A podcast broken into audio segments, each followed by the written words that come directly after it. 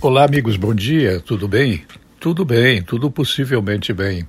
A equipe do ministro Paulo Guedes, da Economia, está fazendo o planejamento do corte do subsídio tributário de vários setores em troca da redução da alíquota do imposto de renda das pessoas jurídicas.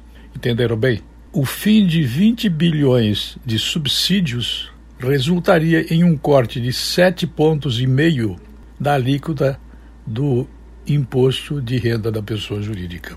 Quer dizer, cortar o subsídio é mais ou menos, para falar numa linguagem radiofônica, cortar incentivos que são dados, mas não são cobrados, que são dados, mas que não trazem resultados, que são dados, mas que não trazem efeitos, mas foram dados por políticos com objetivos de vários tipos de percepções.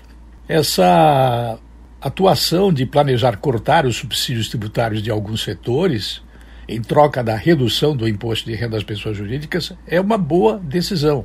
Mas você acredita que o fim de 20 bilhões em subsídios vai acontecer pelas mãos do Congresso Nacional que você elegeu? Eu não sei. Eu posso estar equivocado porque muita coisa que eu pensava que não ia ocorrer, ocorreu. Eu estou torcendo para que isso possa acontecer. Menos imposto de renda para pessoa jurídica significa mais emprego, mais produtividade, mais geração de negócios, mais investimento e mais arrecadação tributária.